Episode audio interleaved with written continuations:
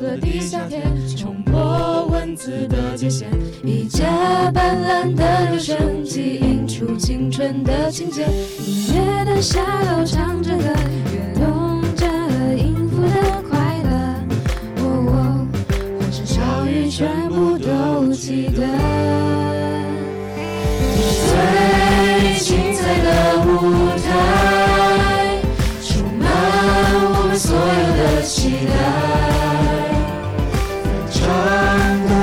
的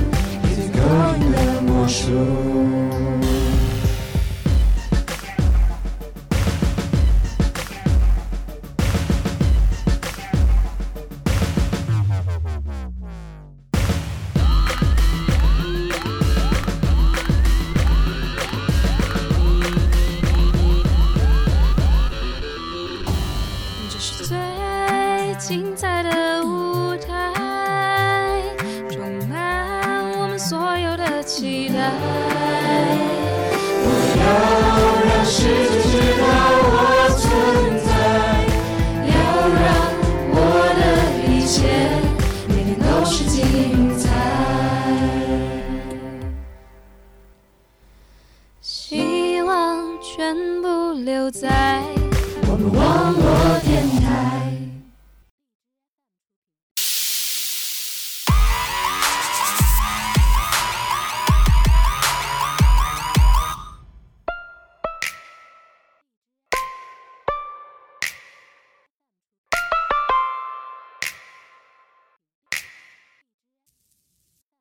还记得投影机问世的时候，胶卷上的黑白还历历在目。如今几番光影变幻，电影还在改变着乐章。电影的不朽传奇，才华横溢的光影折叠，天马行空的想象之巅，无不将“美丽”一词演绎到极致。戛纳的美丽，柏林的闪耀，奥斯卡的辉煌，都把跨代的记忆收入囊中。电影是一个世界，值得我们去细细收藏。都说人生如戏，有喜有悲，有人生的大起大落，有魂断蓝桥的悲情，有《阿甘正传》的坚持，有和你我相似的故事。人生的缩影就在这个世界里。不妨跟随留声机的脚步，在磁带的这头远眺那头，把每一部电影都细细赏阅。在这里，你可以钻进电影的天地，在他构建的小世界里，品尝人生百味，经历他人的经历，感受他人的感受。那些丰富多彩的荧幕生活，都将在此时此刻属于你。欢迎大家在周二傍晚准时收听由温中卓阳网络电台出品的电影留声机，我是你们的主播，来自高一一班的黄奕磊。我是你们的主播，来自高一七班的朱思睿。很高兴遇见卓阳网店，也很高兴遇见你们。同样也很高兴在电影的世界里与你们相遇。我们的节目主要是以分享电影、畅谈感想为主。今天我们重拾童心，来谈一谈那些童话般的电影。唉，生活除了眼前的作业，还有电影和远方啊！人要活在当下，享受当下。我一个热爱生命、热爱生活的人，就在假期啊看了一部电影。你猜猜？嗯，敦刻尔顿、不对，蜘蛛侠、不对，蝙蝠侠、不对猪猪侠。我是我这种穷人怎么看得起院线电影呢？我看的是《小王子》。是我穿越了吗？还是我老的已经跟不上时代潮流了？这仿佛是我穿开裆裤时候的读物。去去去！人在不同时期的理解力不同，经历不同，想法也不同。我敢说，开裆裤时期的你啊，真的没懂小王子。哎呦，我这小暴脾气，不就是一个童话吗？除了这作者的身世背景有些特殊，和葫芦娃、黑猫警长是一个级别的呀。这部电影虽然名为《小王子》，但它真的很适合我们去看。它是《小王子》这本书的一种解说。看完电影后的我都觉得，小时候的我大概看了一个假的小王子吧。我倒很好奇，耳熟能详的小王子到底有什么所谓的深意呢？典型的小黄人画风啊，老美动画片套路经久不衰。在朱思瑞同学的怂恿之下，我也无奈地把这部电影看了一次。片中小王子是老头创作的一个故事，他自己则是故事中的飞行员。实际上，那位飞行员就是小王子原著的作者。电影不仅把自己的故事，还描绘了他的老年生活。这既是导演对作者的尊敬，以及满足所有人的一个美好愿望。要是小王子的作者能保持那份童真，活到年老，该多好啊！这部电影讲的并不是那个为人熟知的小王子童话，电影只是借小王子来讲述另一个故事，一个关于成长与失去的故事。故事的主人公是一个小女孩，她处在一个庸碌繁忙的大人世界。尽管整齐规划，但无处不充斥着压抑。片中用冷色调表现了大人世界，那么与之相对的暖色调用来表现童真，就再合适不过了。可在小女孩的世界里，仅有那么一点暖色调，那是一个长胡子脏老头的家，就在小女孩新家隔壁。女孩通过小王子的故事接触到了童话世界，在大人世界生活了几年的她，很快就着了迷，也很快。他开始逃避大人世界。女孩视小王子如珍宝，她因小王子而富有想象，也因小王子而找到童真。不，与其说是小王子，不如说老头来的准确。老头带了，老头带给了她属于孩童的想象和快乐，而小王子只是他们想象的产物，也就是他们的羁绊。最后，女孩拯救成功。小王子想想起了小王子想起了过去，和小女孩回到了最初的星球。这里是小女孩的希望的表，她不希望小王子忘记过去，她也不希望自己失去童真，忘记老头。小王子见到了玫瑰，可是玫瑰已经枯死。小女孩伤心地对老头诉说了一段独白，是不是有些突兀？看似不合逻辑，其实，在情理之中，这是他的想象世界。小王子就像他自己，而玫瑰就是脏老头。这并非猜测，片中有确凿的证据。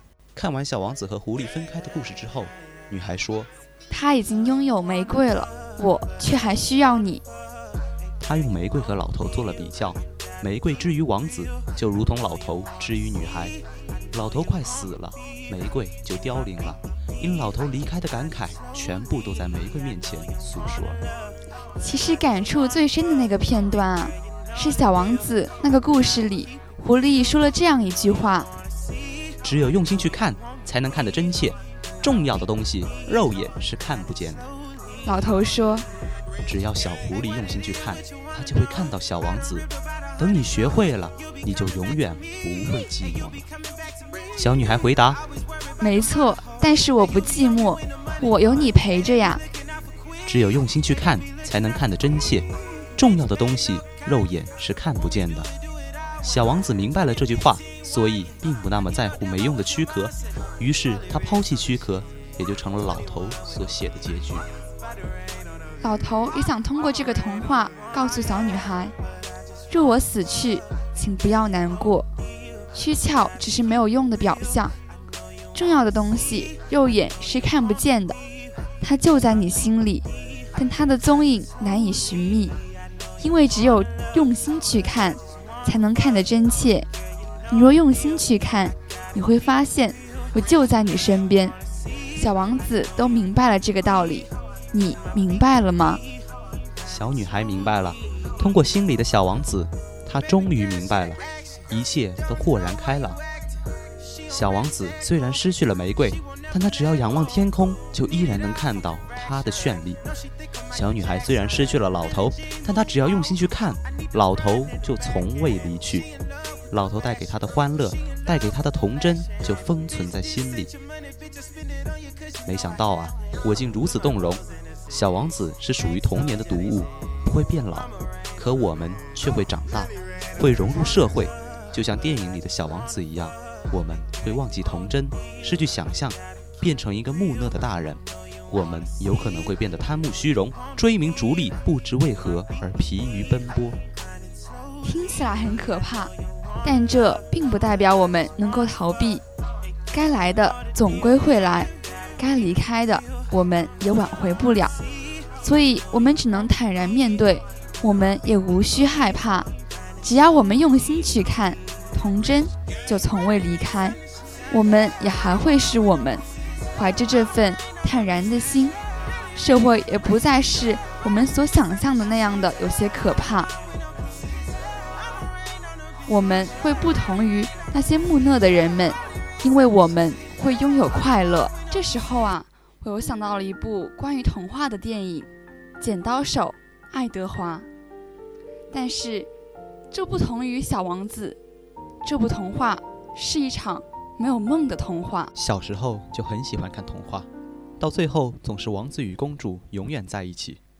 童话在孩子们的心中总是完美甜蜜的。童话本就是人们心里的美好愿望，是那些。不可能实现的美丽，就像唯美却凄凉的电影《剪刀手爱德华》，讲述着敏感羞涩的机器人爱德华，孤独地居住在一所神秘的古堡里。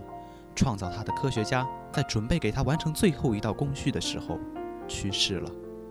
爱德华虽有人的情感，又有完整的血肉，却没有一双完整的手，而他有的是一双金属的剪刀手。好心的推销员佩格发现他后，把他带回了家。爱德华爱上了佩格漂亮的女儿金，但最终因为他毕竟不属于这个，他又回到了古堡，只是用精亮的冰雕来表达他的爱。天上为什么会下雪？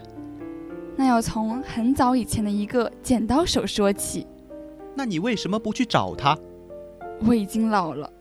我希望他永远能记得我年轻时候的样子。那他还活着吗？在他下山之前，这里是不下雪的。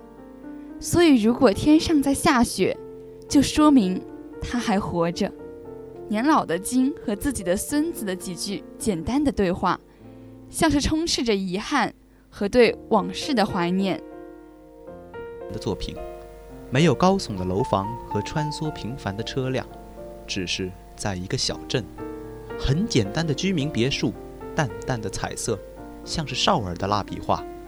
在小镇的尽头有一座山，山上隐隐约约显露的幽深古堡。通往古堡的通往古堡的路幽暗且荆棘丛生，走近了看，在古堡的阴黑角落里。走出一个黑发蓬乱、脸色苍白、还挂着伤痕的人。爱德华的面部少有表情，也仅仅是在高兴或是感激的时候，微微扬起嘴角。他纯净的眼神用来传达他的感情。有人说，爱德华的语言很少，所有最真诚、纯洁的东西都在他身上。他说：“我只是想帮他们。”一个简简单单的小镇。有着世上各种人，势利、自私、冷漠、迷信。也许，正是这些的衬托，才让我们看见了这个世界上最宝贵的东西。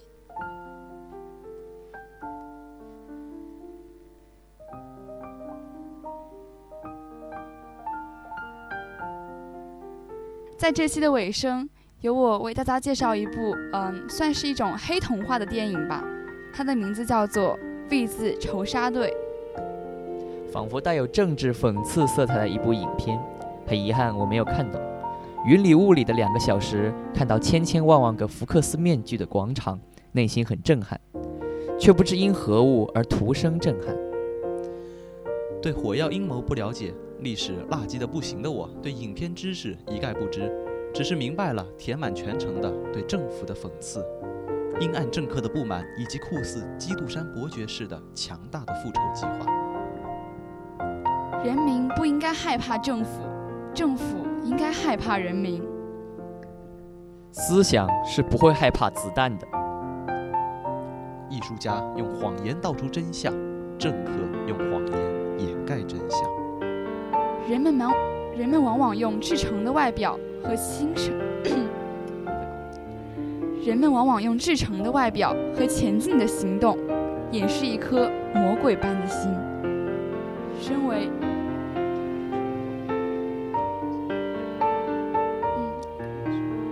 身为思想浅薄的初中毕业生能理解的层面只有 v 和 ev 之间的理解与爱。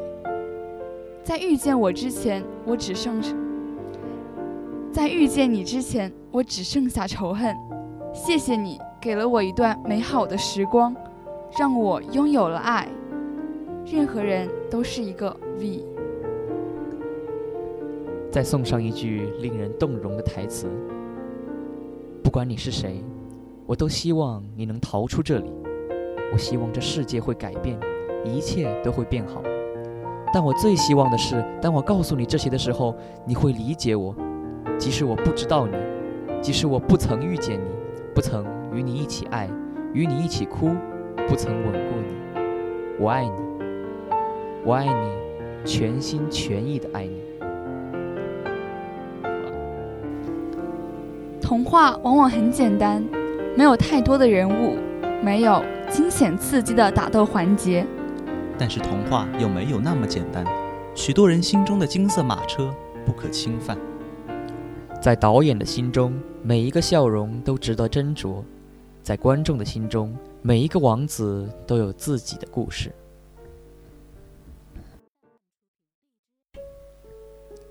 在今天的最后，给大家推荐一部新鲜出炉的院线电影。相信在这个期中考后的周末。也有许多同学去影院刷过这部电影，那就是被翻拍无数次的经典《东方快车谋杀案》。《东方快车谋杀案》这个旷世大作的源头是一九三四年出版的小说，作者为英国女侦探小说家、剧作家，被誉为三大推理文学宗师之一的阿加莎·克里斯蒂。到目前为止。共有五部《东方快车谋杀案》的电影或电视剧已经问世或者即将问世。这个热度持续了近一个多世纪的大作，被多个国家进行改编或翻拍，其中包括这次新上映的新版，以全新的卡斯阵容和极富特色的视听元素，为中国观众带来一场别样的观影体验。影片由《雷神》和《灰姑娘》的导演沙翁戏剧大师肯尼斯·布拉纳执导兼主演。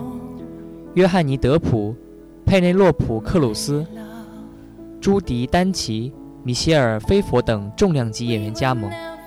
影片讲述了发生在著名的东方快车上的一起离奇命案，每个人都有作案的嫌疑。比利时大侦探波洛经过缜密的抽丝剥茧的逻辑分析，终于让案情大白于天下。除了众多影星组成的豪华卡司之外，影片在场景。道具和服装上也是下足了功夫，完美还原了小说中的场景，给带来绝佳的视觉体验。影片自始至终都流露着浓郁的复古气息，从角色的精心梳理的发型，到完美贴合角色性格的每一款服装，再到每一个细节都百般打磨的布景，可以说是复古气息 max。起伏跌宕的配乐更提升了影片的悬疑氛围。人物的每一个眼神，车厢上每一处阴影，都在传达一个不可告人的秘密。我们良心的电影组当然不会以剧透的形式打破大家的期待了，将这部片子配合其主题曲《Never Forget》，在这个美好的傍晚安利给大家。谢谢聆听。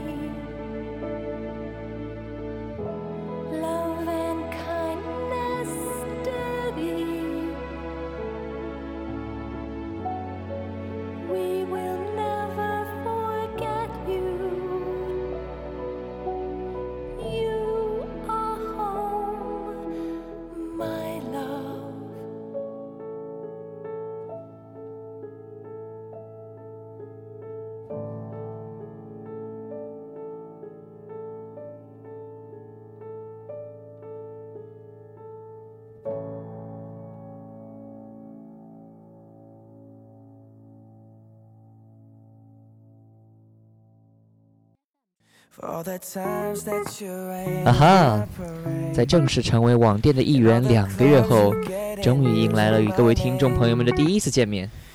初次见面，自然少不了例行的自我介绍了。Hello，大家好，我是你们的小主播，来自高一十三班的夏伟。随性这个词用来形容我是再合适不过了。几乎所有人只要跟我相处超过五分钟，都会对我有这样的评价：这是一个有趣的人。作为主播，我会将这份有趣贯彻节目的始终。作为电影组的技术，我将会致力于带给听众们一种听节目时的享受。当然，这也绝对少不了我们的齐心协力、同力合作。也只有如此，才能像网店前辈们一样，每期节目都带给大家一种无与伦比的听觉盛宴。再聊聊我自己吧。我的爱好可以说是十分广泛，老生常谈了。音乐是我从小到大的爱好，会弹一首吉他，唱歌也还不错。或许除了在电影留声机里，大家还可以在校园的别处听到我的声音。正因如此，我加入了温中音乐社。初中我曾是校舞蹈队的一名成员，骨子里现在也有一种舞者的精神，坚强，有毅力。以及对美的追求，我也十分热爱运动，篮球、排球、乒乓球我都很喜欢。有空记得找我打球啊！我还会玩王者荣耀，文能挂机坑队友，武能越塔送人头。开黑也别忘了带上我哟。初次见面就先到这里吧，哈哈。那么我是你们的小主播夏维，我们下期节目再见吧，拜拜。我是朱思睿，想见你们很久了。中央网络电台经过了这一个半学期的酝酿，终于见到你。作为一个新面孔，嗯，不对，应该说作为一个新主播，想同大家聊聊进网店与关于电影的感受。关于网店呀，刚进温州中学，听部门介绍的时候，就对网店一见倾心了。然后呢，就很忐忑的去面试。印象很深的是，二面后一直都没有学姐学长来找我，然后我的心情非常的复杂。最后，long long after，台长找到我，并且说有三面的时候，嗯，只能说我们的台长是真的调皮吧。然后，对于进网店，我就更加的珍惜并且热爱了。我是来自高一一班的黄一磊。还记得在网店学习初宣讲结束的时候，台长问有没有人愿意现场报名。我们班有很多同学都踊跃填写了报名表，但是我没有。直到我的同学想去面试，然后拉着我过去陪他，我才逐渐的被网店吸引。但正是这一吸引，让我坚定了要加入网店的决心。一路上面试的经历谈不上有多曲折，但还是让我从众多竞争者的精彩表现中意识到了网店魅力之大。能成功进入网店，对我来说也算是一个不小的惊喜吧。接下来来谈谈我对电影的看法。我以前不是经常看电影，但在朱思睿同学的带领之下，我逐渐明白了一部影片除了商业价值以外的其他价值。电影中的许多人物本身就是一个传奇。正如开头所说，电影简单而又不简单，在这不简单中有着无限魅力。关于电影的爱好是从 long long ago 开始的，从幼儿园开始吧。我记得我的第一部电影就是《汽车总动员》，我还记得我看它的时候，我哭得可伤心了。然后我就开始了我的观影之旅。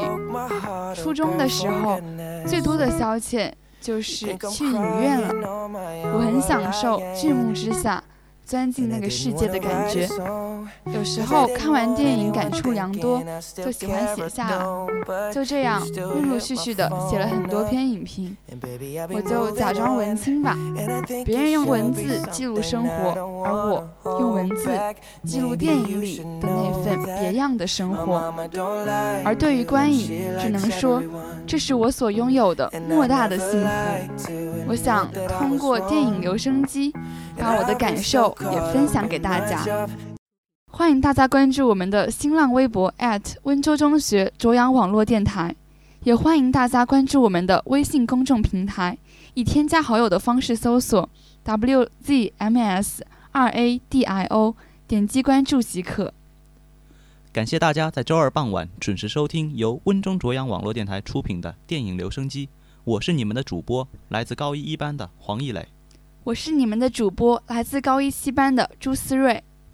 我是你们的主播，来自高一十三班的夏伟。今天的节目到此结束，我们下期再会。感谢我们的技术夏伟。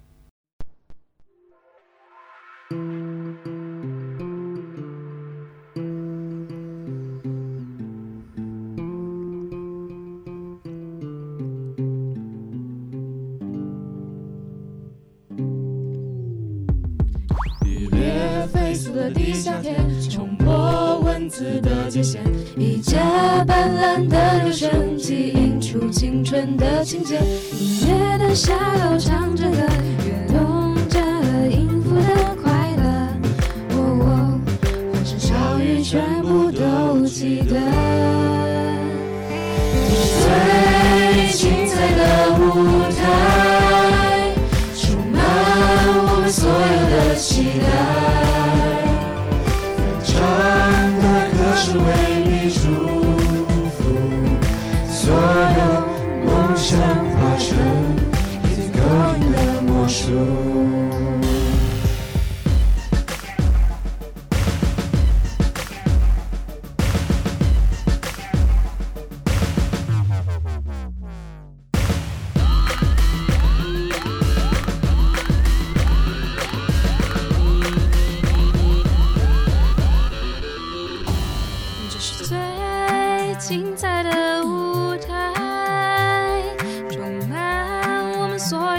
期待。我要让世界知道我存在，要让我的一切每天都是精彩。希望全部留在